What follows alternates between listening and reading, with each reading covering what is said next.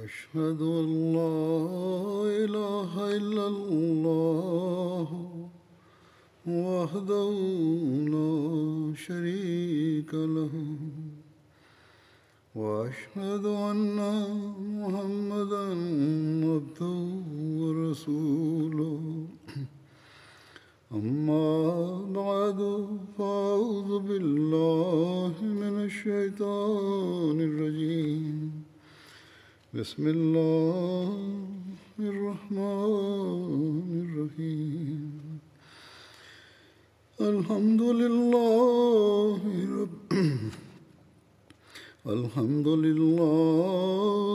رب العالمين الرحمن الرحيم مالك يوم الدين إياك نعبد وإياك نستعين اهدنا الصراط المستقيم صراط الذين أنعمت عليهم غير المغضوب عليهم ولا الضالين. ഹസ്രത്ത് ഉമർ റളിയല്ലാഹു അൻഹുവിന്റെ കാലഘട്ടത്തിലുള്ള സംഭവങ്ങളെക്കുറിച്ചായിരുന്നു വിവരിച്ചു വന്നിരുന്നത്. ഇന്ന് യർമൂക്ക് യുദ്ധത്തെക്കുറിച്ച് വിവരിക്കുന്നതായിരിക്കും.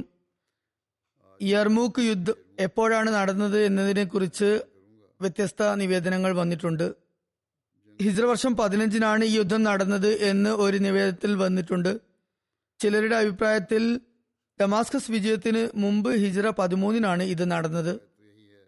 ഒരു നിവേദന പ്രകാരം ഹസ്രത്ത് ഉമറിന് ഏറ്റവും ആദ്യം യുദ്ധവിജയത്തെക്കുറിച്ചുള്ള സുവാർത്ത ലഭിച്ചത് ഈ യുദ്ധത്തിലാണ്. ആ സമയത്ത് ഹസ്രത്ത് അബൂബക്കർ റളിയല്ലാഹു അൻഹു വഫാത്തായി 20 പിന്നിട്ടിരുന്നു. ചിലരുടെ അഭിപ്രായത്തിൽ ഏറ്റവും ആദ്യം വിജയ സുവാർത്ത ലഭിച്ചത് ഡമാസ്കസ് വിജയത്തെക്കുറിച്ചാണ്. എന്തായാലും ഡമാസ്കസ് വിജയത്തിന്റെ സുവാർത്തയെക്കുറിച്ചുള്ള നിവേദനമാണ് കൂടുതൽ ശരിയായി തോന്നുന്നത്. അതാണ് ആദ്യം നടന്നത്. യർമൂക്ക് യുദ്ധം ഹസ്രത്ത് ഉമറിന്റെ കാലഘട്ടത്തിൽ തന്നെ അരങ്ങേറി എന്നാണ് സാക്ഷ്യങ്ങളിൽ നിന്നും മനസ്സിലാകുന്നത്. റോമക്കാർ യുദ്ധപരാജയം നേരിട്ട് ഡമാസ്കസ്, ഹോംസ് എന്നിവിടങ്ങളിൽ നിന്നും അന്താക്യയിലെത്തി. അന്താക്യ സിറിയയുടെ അതിർത്തി നഗരമാണ്. അറബികൾ സിറിയ നശിച്ചൊടുക്കി എന്ന് ഹെറാക്ലിയസിനോട് ആളുകൾ പരാതി ബോധിപ്പിച്ചു. ഹെറാക്ലിയസ് ഏതാനും ബുദ്ധിമാന്മാരും പ്രമാണിമാരുമായ ആളുകളെ തന്റെ രാജസദസ്സിലേക്ക് വിളിപ്പിച്ചു. എന്നിട്ട് അവരോട് പറഞ്ഞു, ശക്തിയിലും അംഗബലത്തിലും സാധന സാമഗ്രികളുടെ കാര്യത്തിലും നിങ്ങൾ അറബികളെക്കാൾ വളരെ മുൻപന്തിയിലാണ്. എന്നിട്ടും നിങ്ങൾക്ക് അവരെ നേരിടാൻ സാധിക്കുന്നില്ല. അവർക്കെതിരെ എന്തുകൊണ്ട് പൊരുതി ജയിക്കാൻ സാധിക്കുന്നില്ല? അത് കേട്ട് അവരെല്ലാം തന്നെ ലജ്ജയോട് തലകുനിച്ചു. മറുപടി ഒന്നും തന്നെ നൽകിയില്ല. എന്നാൽ അവരിൽ ഒരു പരിചയസമ്പന്നനായ വൃദ്ധൻ പറഞ്ഞു, അറബികളുടെ ധാർമ്മിക ഗുണങ്ങൾ ഞങ്ങളെക്കാൾ എത്രയോ നല്ലതാണ്. അവർ രാത്രികാലങ്ങളിൽ ആരാധനകളിൽ മുഴുകുന്നു, പകൽ നോമ്പ് നോക്കുന്നു, ആർക്കുമേലും അന്യായം പ്രവർത്തിക്കുന്നില്ല, പരസ്പരം സമത്വത്തോടെ പെരുമാറുന്നു. എന്നാൽ നമ്മുടെ കാര്യം എന്താണ്? മദ്യപിക്കുന്നു, ദുഷ്കൃത്യങ്ങൾ ചെയ്യുന്നു, വാക്കുകളൊന്നും പാലിക്കുന്നില്ല, അന്യർക്കുമേൽ അന്യായം ചെയ്യുന്നു. ഫലത്തിൽ അവരുടെ പ്രവർത്തനങ്ങളിൽ ആവേശവും സ്ഥൈര്യവും കാണാമെങ്കിലും നമ്മുടെ പ്രവർത്തനങ്ങളിൽ ധൈര്യവും സ്ഥൈര്യവും ഒന്നും തന്നെയില്ല. സീസർ ആ സമയത്ത് സിറിയയിൽ നിന്നും പോകാൻ ഉദ്ദേശിച്ചതായിരുന്നു. എന്നാൽ എല്ലാ പട്ടണങ്ങളിൽ നിന്നും ജില്ലകളിൽ നിന്നും ക്രിസ്ത്യാനികൾ കൂട്ടം കൂട്ടമായി ആവലാതിയുമായി പരാതി ബോധിപ്പിക്കാനായി വന്നുകൊണ്ടിരുന്നു. സീസറിന് അഭിമാനബോധമുണ്ടായി. തന്റെ സാമ്രാജ്യത്തെ ശക്തി മുഴുവനും അറബികളെ തുരത്താൻ വിനിയോഗിക്കണമെന്ന് അയാൾ ഉറപ്പിച്ചു. റോം, കോൺസ്റ്റാന്റിനോപ്പിൾ, അന്ത്യോക്യ, ആർമീനിയ ദ്വീപ് എന്നിവിടങ്ങളിൽ നിന്നെല്ലാം ഒരു നിശ്ചിത തീയതിക്ക് എല്ലാ സൈന്യങ്ങളും അന്താക്യയിൽ ഹാജരാകണമെന്ന് കൽപ്പന എഴുതി അറിയിച്ചു. എല്ലാ ജില്ലകളിലെയും ഓഫീസർമാരോട് കഴിയുന്നത്ര ആളുകളെ എല്ലാ ഭാഗത്തു നിന്നും അങ്ങോട്ട് അയക്കണം എന്നും എഴുതി അറിയിച്ചു. ആ ഉത്തരവ് ലഭിച്ചതും സൈന്യങ്ങളുടെ ഒരു കൊടുങ്കാറ്റ് തന്നെ അങ്ങോട്ടേക്ക് ആഞ്ഞു വീശി. അന്താക്യയിൽ 4 ഭാഗത്തും പട്ടാളക്കാരെ കണ്ണെത്തും ദൂരം വരെ അവർ വിന്യസിച്ചു. വൻ സൈന്യ സന്നാഹങ്ങളായിരുന്നു. ഹസ്രത്ത് അബൂ ഉബൈദ വിജയിച്ചടക്കിയ പ്രദേശങ്ങളിലെ എല്ലാ അമീർമാരും നേതാക്കന്മാരും അദ്ദേഹത്തിന്റെ നീതിന്യായങ്ങളിൽ വളരെയധികം പ്രഭാവിതരാകുകയും മതപരമായ ഭിന്നത ഉണ്ടായിട്ട് കൂടി മുസ്ലിങ്ങളുടെ ശത്രുക്കളെ കുറിച്ചുള്ള വാർത്ത കൊണ്ടുവരാനായി. മുസ്ലിങ്ങളെ സഹായിക്കാനായി അവർ തന്നെ ചാരന്മാരെ നിശ്ചയിച്ചിരുന്നു. അങ്ങനെ അവർ മുഖേന ഹസ്രത്ത് അബൂ ഉബൈദക്ക് സ്ഥിതിഗതികളെ കുറിച്ചുള്ള വിവരം ലഭിച്ചുകൊണ്ടിരുന്നു. അദ്ദേഹം ഓഫീസർമാരെ എല്ലാം ഒരുമിച്ച് കൂട്ടി അവർക്കിടയിൽ നിന്ന് ഒരു പ്രഭാവം ചെലുത്തുന്ന പ്രഭാഷണം നടത്തി. അതിന്റെ ചുരുക്കം ഇതായിരുന്നു: അല്ലയോ മുസ്ലിങ്ങളെ, അള്ളാഹു നിങ്ങളെ അടിക്കടി പരീക്ഷിച്ചിരിക്കുന്നു. നിങ്ങൾ ആ പരീക്ഷണങ്ങളിലെല്ലാം വിജയിച്ചു മുന്നേറിയിരിക്കുന്നു. അതിന് പ്രതിഫലം എന്നോണം അള്ളാഹു നിങ്ങളെ എപ്പോഴും വിജയശ്രീ ലാളിതരാക്കുകയും അവന്റെ സഹായം ലഭിക്കുന്നവരാക്കുകയും ചെയ്തിരിക്കുന്നു. ഇപ്പോൾ നിങ്ങളുടെ ശത്രുക്കൾ നിങ്ങളെ എതിരിടാനായി കൊണ്ടുവന്നിട്ടുള്ള യുദ്ധക്കോപ്പുകൾ കാരണം ഭൂമി പ്രകമ്പനം കൊണ്ടിരിക്കുകയാണ്. പറയൂ, ഇനി എന്താണ് പ്രതിവിധി? യസീദ് ബിൻ അബി സുഫിയാൻ, അതായത് അമീർ മുആവിയയുടെ സഹോദരൻ, എഴുന്നേറ്റു. എന്നിട്ട് പറഞ്ഞു: സ്ത്രീകളെയും കുട്ടികളെയും പട്ടണത്തിൽ തന്നെ നിർത്തിക്കൊണ്ട് നമ്മൾ പട്ടണത്തിന് പുറത്ത് സൈനിക താവളം അടിക്കണം എന്നാണ് എന്റെ അഭിപ്രായം. അതുപോലെ ഖാലിദിനും അംർ ബിൻ ആസിനും ഡമാസ്കസിൽ നിന്നും ഫലസ്തീനിൽ നിന്നും സഹായവുമായി എത്താൻ എഴുതി അറിയിക്കുകയും വേണം. ഡമാസ്കസ് വിജയമാണ് ആദ്യം നടന്നത് എന്ന് ഇക്കാര്യത്തിൽ കൂടിയും നമുക്ക് മനസ്സിലാക്കാൻ സാധിക്കും. ഷുറാബിൽ ബിൻ ഹസന പറഞ്ഞു: ഇവിടെ എല്ലാവരും തങ്ങളുടേതായ സ്വതന്ത്രമായ നിലക്കുള്ള അഭിപ്രായം അറിയിക്കേണ്ടതുണ്ട്. യസീദ് നന്മ ഉദ്ദേശിച്ച് തന്നെയാണ് അഭിപ്രായം വച്ചിട്ടുള്ളത് എന്നതിൽ സംശയമൊന്നുമില്ല. എന്നാൽ ഞാൻ അതിനെതിരാണ്. നഗരവാസികൾ എല്ലാവരും ക്രിസ്ത്യാനികളാണ്. അവർ മതവിദ്വേഷം കാരണം നമ്മുടെ ഭാര്യ കുഞ്ഞുങ്ങളെ പിടികൂടി സീസറിനെ ഏൽപ്പിക്കുകയോ അല്ലെങ്കിൽ അവരെ വധിച്ചു കളയുകയോ ചെയ്യാൻ സാധ്യതയുണ്ട്. അവർ തന്നെ ഇവർക്കെതിരിൽ തിരിഞ്ഞാലും മതി. അതായത് അബൂ ഉബൈദ പറഞ്ഞു: നമ്മൾ ക്രിസ്ത്യാനികളെ തന്നെ നഗരത്തിൽ നിന്നും പുറത്താക്കിയാൽ നമ്മുടെ ഭാര്യ മക്കൾ സുരക്ഷിതരാകും എന്നാണ് ഇവൻ പറഞ്ഞതിന്റെ ആശയം. അതാണ് ഒരേ ഒരു വഴി. അപ്പോൾ ഷുറാബിൽ എഴുന്നേറ്റ് നിന്നുകൊണ്ട് പറഞ്ഞു: അല്ലയോ അമീർ, താങ്കൾ ഒരിക്കലും അത് ചെയ്യാൻ പാടില്ല. കാരണം ഈ പട്ടണത്തിൽ ശാന്തിയോടെ താമസിക്കാം എന്ന ഉറപ്പിന്മേലാണ് നമ്മൾ ക്രിസ്ത്യാനികൾക്ക് അഭയം നൽകിയിട്ടുള്ളത്. അതുകൊണ്ട് തന്നെ വാഗ്ദാന ലംഘനം നാം ചെയ്തുകൂടാത്തതാണ്. നമ്മൾ അങ്ങനെ ഒരു വാഗ്ദാനം ചെയ്തിരിക്കെ അതെങ്ങനെ ലംഘിക്കും? അവരെ എങ്ങനെ നാട് കടത്താനാകും? അതത് അബൂ ഉബൈദ തന്റെ തെറ്റ് സമ്മതിച്ചു. എന്നാൽ എന്താണ് ചെയ്യേണ്ടത് എന്ന വിഷയത്തിൽ ഒരു തീരുമാനത്തിൽ അവർക്ക് എത്താനായില്ല. സാധാരണക്കാർ അഭിപ്രായപ്പെട്ടത് ഹോംസിൽ തന്നെ തങ്ങിക്കൊണ്ട് സൈനിക സഹായത്തിന് വേണ്ടി കാത്തിരിക്കാം എന്നായിരുന്നു. അബൂ ഉബൈദ പറഞ്ഞു: അതിനു മാത്രം നമ്മുടെ പക്കൽ സമയം എവിടെയാണുള്ളത്? അവസാനം ഹോംസ് ഉപേക്ഷിച്ച് ഡമാസ്കസിലേക്ക് പുറപ്പെടാം എന്ന അഭിപ്രായം തന്നെ അംഗീകരിക്കപ്പെട്ടു. അവിടെ ഖാലിദ് ഉണ്ടായിരുന്നു. അറേബ്യയുടെ അതിർത്തിയും അടുത്തായിരുന്നു. ആ തീരുമാനം ഉറച്ചപ്പോൾ ഖജനാവ് മേൽനോട്ടം വഹിച്ചിരുന്ന ഹബീബ് ബിൻ മസ്ലമയെ ഹദരത്ത് അബൂ ഉബൈദ വിളിപ്പിക്കുകയും എന്നിട്ട് ഇപ്രകാരം പറയുകയും ചെയ്തു: ക്രിസ്ത്യാനികളിൽ നിന്നും പിരിച്ചിട്ടുള്ള ജിസിയയും ടാക്സും അവരുടെ സംരക്ഷണ ചുമതല നമ്മൾ ഏറ്റെടുക്കും എന്ന നിബന്ധനയോടെ ഉള്ളതായിരുന്നു. ഇപ്പോൾ നമ്മുടെ അവസ്ഥ വളരെ ഗുരുതരമാണ്. ഇപ്പോൾ നമുക്ക് അവരെ സംരക്ഷിക്കാനാകില്ല. അവരുടെ ഉന്നമനത്തിനും സംരക്ഷണത്തിനും വേണ്ടിയായിരുന്നു നമ്മളത് കൈപ്പറ്റിയിരുന്നത്. എന്നാൽ ഇപ്പോൾ നമുക്കത് ചെയ്യാൻ സാധ്യമല്ല. അതുകൊണ്ട് അവരിൽ നിന്നും പിരിച്ച സർവ്വതും അവർക്ക് മടക്കി നൽകുക. എന്നിട്ട് അവരോട് ഇങ്ങനെ പറയുക: നിങ്ങളുമായി ഞങ്ങൾക്കുള്ള ബന്ധം ഇപ്പോഴും നിലനിൽക്കുന്നുണ്ട്. എന്നാൽ ഇപ്പോൾ നിങ്ങളുടെ സംരക്ഷണ ചുമതല ഏറ്റെടുക്കാൻ ഞങ്ങൾക്ക് സാധിക്കുകയില്ല. അതുകൊണ്ട് തന്നെ സംരക്ഷണത്തിന് ബദലായി തന്നുകൊണ്ടിരുന്ന ജിസിയ നിങ്ങൾക്ക് ഞങ്ങൾ തിരിച്ചേൽപ്പിക്കുന്നതാണ്. അങ്ങനെ പിരിക്കപ്പെട്ട ലക്ഷക്കണക്കിന് സംഖ്യ എല്ലാം തന്നെ അവർക്ക് തിരിച്ചേൽപ്പിച്ചു. ക്രിസ്ത്യാനികളിൽ ആ സംഭവം എത്രത്തോളം സ്വാധീനം ചെലുത്തി! എന്നാൽ അവർ കരഞ്ഞു നടക്കുകയും വളരെ ആവേശത്തോടുകൂടി ദൈവം നിങ്ങളെ തിരിച്ചു കൊണ്ടുവരട്ടെ എന്ന് പറഞ്ഞുകൊണ്ടിരിക്കുകയും ചെയ്തു. ജൂതന്മാരുടെ മേലും അത് വളരെയധികം പ്രഭാവം ചെലുത്തി. അവർ പറഞ്ഞു: തൗറാത്തിനെ തൊട്ട് സത്യം ഞങ്ങൾ ജീവിച്ചിരിക്കുന്നിടത്തോളം കാലം ഹോംസിൽ സീസറിന് അധികാരം നേടാനാകുന്നതല്ല. ഇത് പറഞ്ഞ് അവർ നഗരവാതിലുകൾ കൊട്ടിയെടുക്കുകയും എല്ലായിടത്തും ചെക്ക് പോയിന്റുകളും കാവലുകളും ഏർപ്പെടുത്തുകയും ചെയ്തു.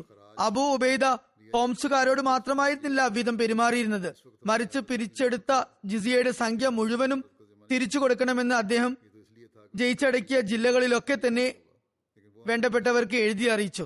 ചുരുക്കത്തിൽ അബൂ ഉബൈദ ഡമാസ്കസിലേക്ക് പുറപ്പെടുകയും എല്ലാ കാര്യങ്ങളും ഹദ്രത്ത് ഉമറിനെ അറിയിക്കുകയും ചെയ്തു. മുസ്ലിങ്ങൾ റോമക്കാരെ ഭയന്ന് ഹോംസിലേക്ക് പോയി എന്നറിഞ്ഞപ്പോൾ ഹദ്രത്ത് ഉമർ അതീവ ദുഃഖിതനായി. എന്നാൽ മുഴു സൈന്യവും സൈനിക നേതാക്കളും എടുത്ത തീരുമാനത്തെക്കുറിച്ച് അറിഞ്ഞപ്പോൾ അദ്ദേഹത്തിന് ആശ്വാസം ലഭിച്ചു. എന്നിട്ട് പറഞ്ഞു: അള്ളാഹു ഏതെങ്കിലും യുക്തിയുടെ അടിസ്ഥാനത്തിൽ മുസ്ലിങ്ങളെ എല്ലാവരെയും ഒരേ അഭിപ്രായത്തിൽ ഏകോപിപ്പിച്ചിരിക്കുകയാണ്. ഇങ്ങനെയും ഒരു റെഫറൻസ് ലഭിക്കുന്നുണ്ട്. ഇക്കാര്യത്തെക്കുറിച്ച് ആദ്യം ഹദ്രത്ത് ഉമറിനോട് തന്നെയായിരുന്നു ചോദിച്ചിരുന്നത്.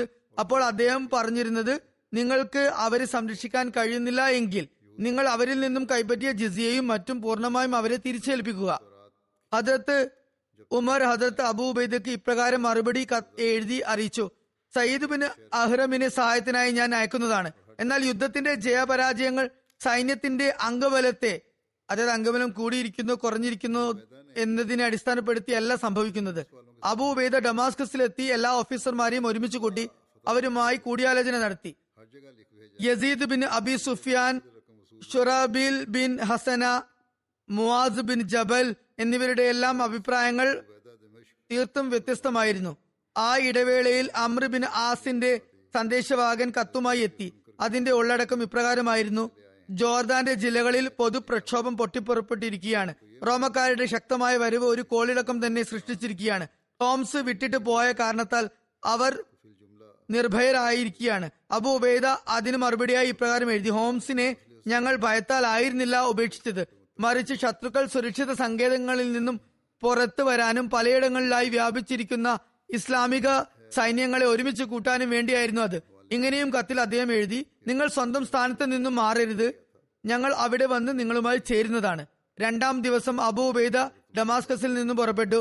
ജോർദാന്റെ അതിർത്തിയിലുള്ള യർമൂക്കിൽ ചെന്ന് തമ്പടിച്ചു. ജോർദാൻ നദി ഒഴുകുന്ന സിറിയയുടെ പ്രാന്തത്തിലുള്ള താഴ്വാരമായിരുന്നു യർമൂക്ക്. അംർ ബിൻ ആസും അവിടെ തന്നെ വന്നു ചേർന്നു.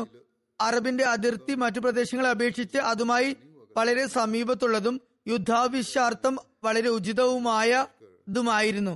യുദ്ധത്തിന് പറ്റിയ സന്ദർഭമായിരുന്നു അത്. അതുപോലെ പിറകുവശത്ത് അറേബ്യയുടെ അതിർത്തി വരെ തുറന്ന മൈതാനവും ഉണ്ടായിരുന്നു.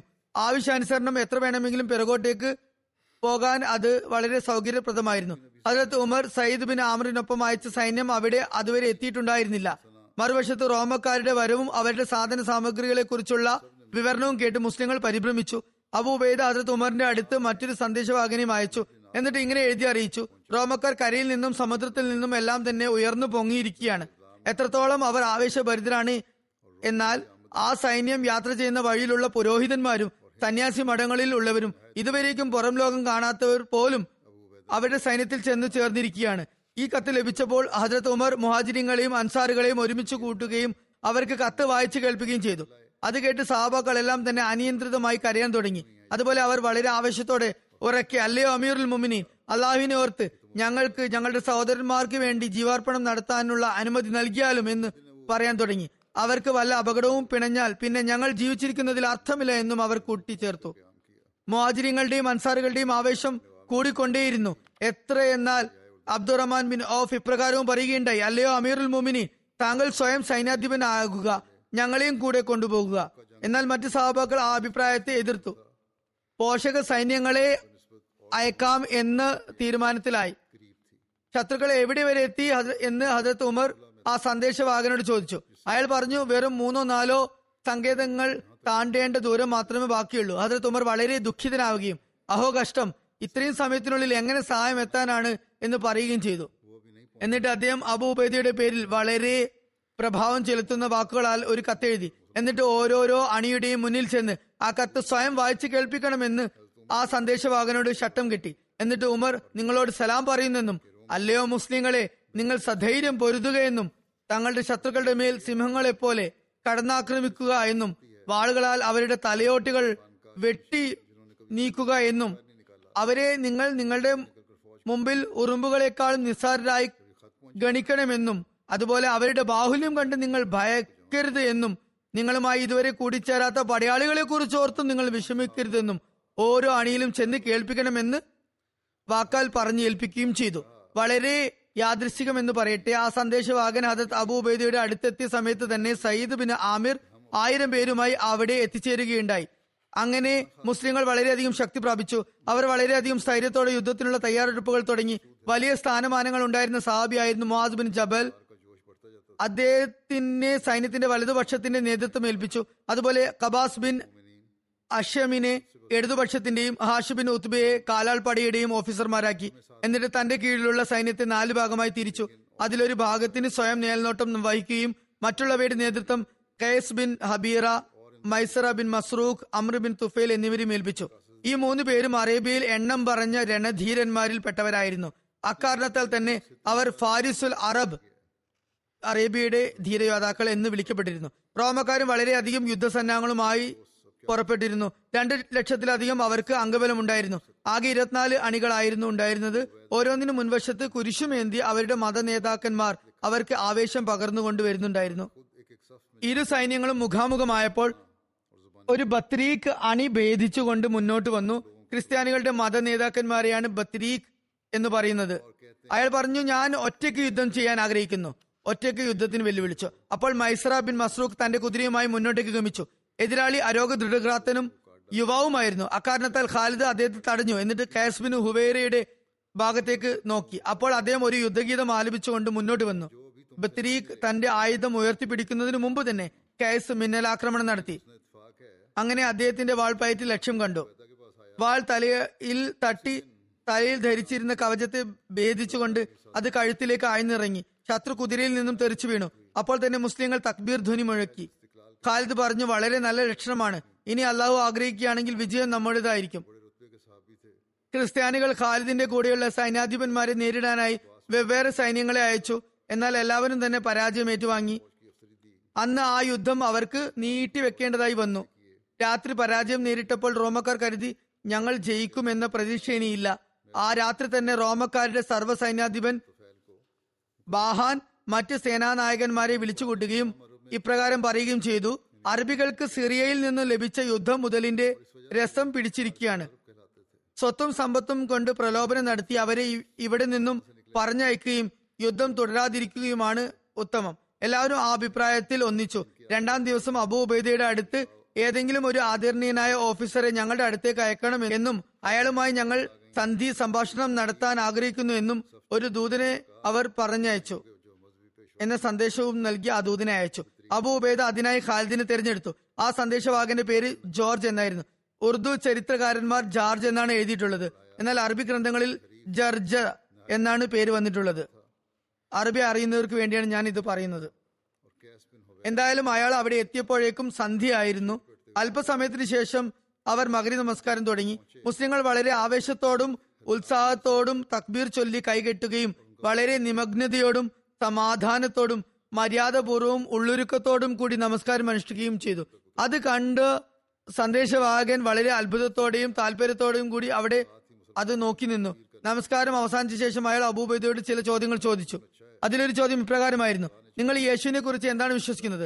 അപ്പോൾ അദ്ദേഹം ഖുറാനിലെ ഈ പറയുന്ന ആയത്തുകൾ ചൊല്ലി: ഇന്ന മസല ഈസ ഇൻദല്ലാഹി കമസലി ആദം ഖലഖഹു മിൻ തുറാബിൻ സുമ്മ ഖാല ലഹു കുൻ ഫയകുൻ യാ അഹ്ലൽ കിതാബി ലാ തഗ്ലു ഫീ ദീനികും വലാ തഖൂലു അലല്ലാഹി ഇല്ലൽ ഹഖ് ഇന്നമൽ മസീഹു ഈസ ഇബ്നു മറിയമ റസൂലുല്ലാഹി വ കലിമതുഹു അൽഖാഹാ ഇലാ മറിയമ വറൂഹും മിൻഹു ഫആമിനു ബില്ലാഹി വറസൂലിഹി വലാ തഖൂലു സലാസ ഇൻതഹു ഖൈറൻ ലക്കും ഇന്നമല്ലാഹു ഇലാഹും വാഹിദ് സുബ്ഹാനഹു അയ്യകൂന ലഹു വലദ് സുബ്ഹാനഹു അയ്യകൂന ലഹു വലദ് ലഹു മാ ഫിസ് സമവാതി വ മാ ഫിൽ അർദ് വകഫാ ബില്ലാഹി വകീല ലൻ യസ്തൻകിഫൽ മസീഹു അയ്യകൂന അബ്ദൻ ലില്ലാഹി വലൽ മലായികത്തുൽ മുഖറബൂൻ. അർത്ഥം: നിശ്ചയമായും ഈസായുടെ ഉദാഹരണം അള്ളാഹുവിന്റെ പക്കൽ ആദമിന്റെ ഉദാഹരണം പോലെയാണ്. ആദമിനെ മണ്ണിൽ നിന്നും സൃഷ്ടിച്ചു, പിന്നീട് ഉണ്ടാവുക എന്ന് അതിനോട് പറഞ്ഞു. അപ്പോൾ അതുണ്ടാകാൻ തുടങ്ങി, ഉണ്ടായിത്തീരുകയും ചെയ്തു. അല്ലയോ ഗ്രന്ഥം നൽകപ്പെട്ടവരെ, നിങ്ങളുടെ മതകാര്യത്തിൽ അതിക്രമം കാണിക്കരുത്. അള്ളാഹുവിനെ സംബന്ധിച്ച് സത്യമല്ലാത്ത ഒന്നും പറയരുത്. തീർച്ചയായും മറിയമിന്റെ പുത്രൻ ഈസാ മസീഹ് അള്ളാഹുവിന്റെ ദൂതൻ മാത്രമാണ്. മറിയമിലേക്ക് അവൻ ഇറക്കിക്കൊടുത്ത അവന്റെ വചനവും അവനിൽ നിന്നുള്ള ഒരു ആത്മാവുമാണ്. അതിനാൽ അള്ളാഹുവിലും അവന്റെ ദൂതന്മാരിലും വിശ്വസിക്കുവിൻ. മൂന്നാണെന്ന് പറയാതിരിക്കുക, നിങ്ങൾ വിട്ടുനിൽക്കുക. അതിലാണ് നിങ്ങൾക്ക് ഗുണമുള്ളത്. തീർച്ചയായും അള്ളാഹു മാത്രമാണ് ഒരേ ഒരു ആരാധ്യൻ. പുത്രൻ ഉണ്ടാകുന്നതിൽ നിന്നും അവൻ പരിശുദ്ധനാകുന്നു. ആകാശങ്ങളിലുള്ളതും ഭൂമിയിലുള്ളതും അവന്റേതാകുന്നു. കാര്യനിർവാഹകൻ എന്ന നിലയിൽ അള്ളാഹു മതിയായവനാണ്. അള്ളാഹുവിന്റെ ദാസനാണെന്നത് മസീഹ് ഒരിക്കലും ഇഷ്ടപ്പെടാതിരിക്കുന്നില്ല. അതുപോലെ സമീപസ്ഥരായ മലക്കുകളും അത് ഇഷ്ടപ്പെടാതിരിക്കുന്നില്ല. അവിടെ ഉണ്ടായിരുന്ന തർജുമ ചെയ്യുന്ന ആൾ ദ്വിഭാഷി ആയത്തുകളുടെ തർജുമയും കേൾപ്പിച്ചു.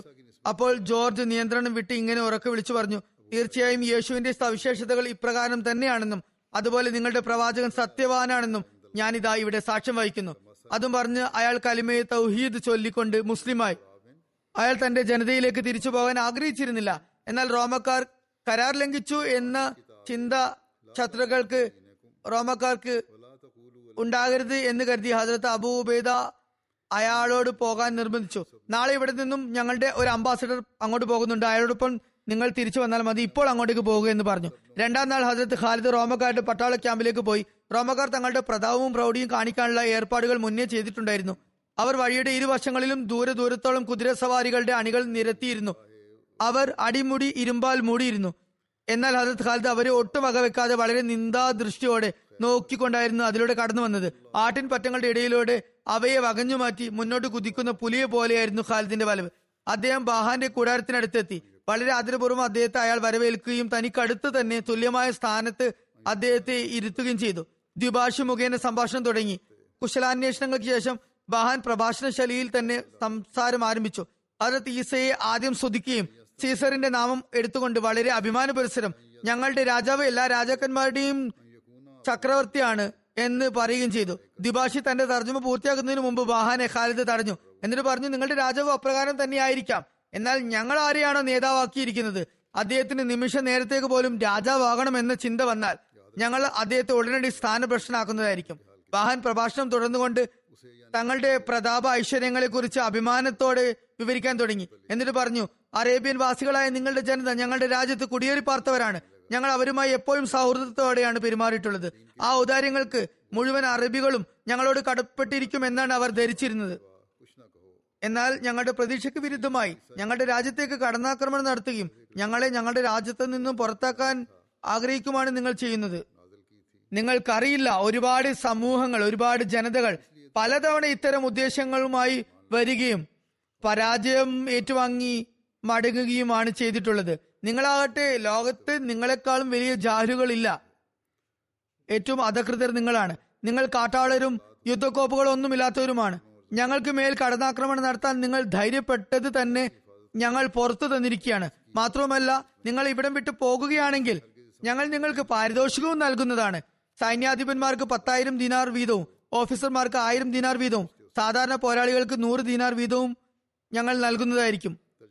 മുസ്ലിങ്ങളെ നശിപ്പിച്ചില്ലാതാക്കുവാൻ വേണ്ടി അവർ ഒരു വൻ സൈന്യത്തെ തന്നെ ഒരുമിച്ച് കൂട്ടിയിട്ടുണ്ടായിരുന്നു എന്നതും വാസ്തവമാണ്. എന്നാൽ യുദ്ധം ജയിക്കുക എളുപ്പമല്ലെന്ന് അവർ കണ്ടപ്പോൾ ഇങ്ങനെയുള്ള നിബന്ധനകൾ മുന്നോട്ട് വെച്ചതായിരുന്നു. എന്തായാലും അത്രയും പറഞ്ഞു ബഹാൻ തന്റെ പ്രഭാഷണത്തിന് വിരാമമിട്ടു. ശേഷം ഹസ്രത്ത് ഖാലിദ് എഴുന്നേറ്റ് നിന്നു, അള്ളാഹുവിനെ സ്തുതിച്ചുകൊണ്ട് പറഞ്ഞു, നിങ്ങൾ ധനാഢ്യരും സമ്പൽശേഷിയുമുള്ളവരും അധികാരസ്ഥരുമാണ് എന്നതിൽ സംശയമില്ല. നിങ്ങൾ നിങ്ങളുടെ അയൽപക്കത്തുള്ള അറബികളോട് പെരുമാറിയത് എങ്ങനെയെന്നും ഞങ്ങൾക്കറിയാം.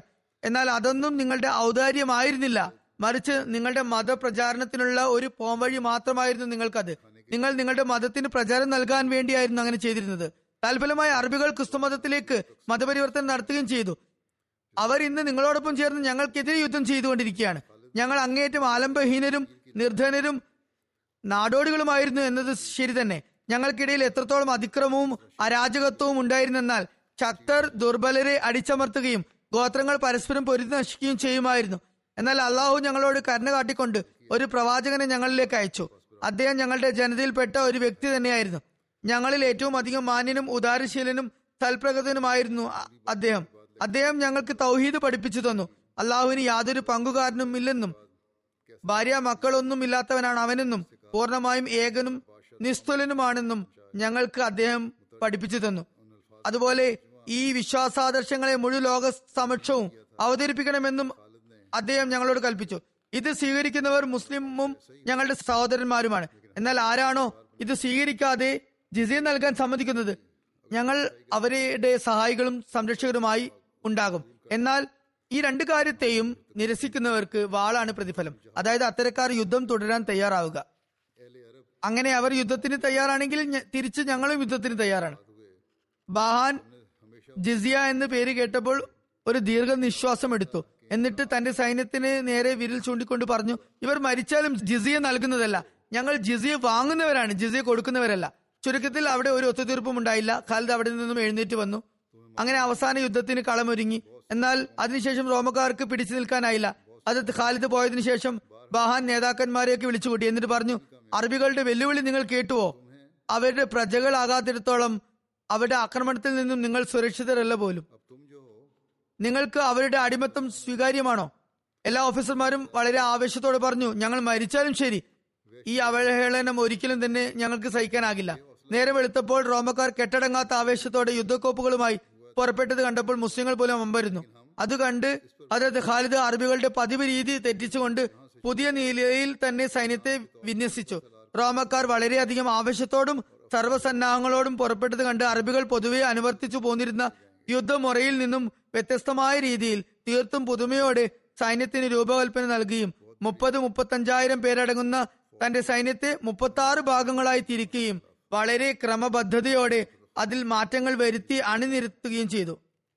എന്നിട്ട് സൈന്യത്തിന്റെ ഹൃദയഭാഗത്തെ നടുമധ്യത്തെ അബൂ ഉബൈദയെ ഏൽപ്പിക്കുകയും വലതുഭാഗത്തെ അംർ ബിൻ ആസിനെയും ശുറഹ്ബീലിനെയും ഏൽപ്പിക്കുകയും അതുപോലെ ഇടതുഭാഗത്തെ യസീദ് ബിൻ അബി സുഫ്യാന്റെ മേൽനോട്ടത്തിലാക്കുകയും ചെയ്തു.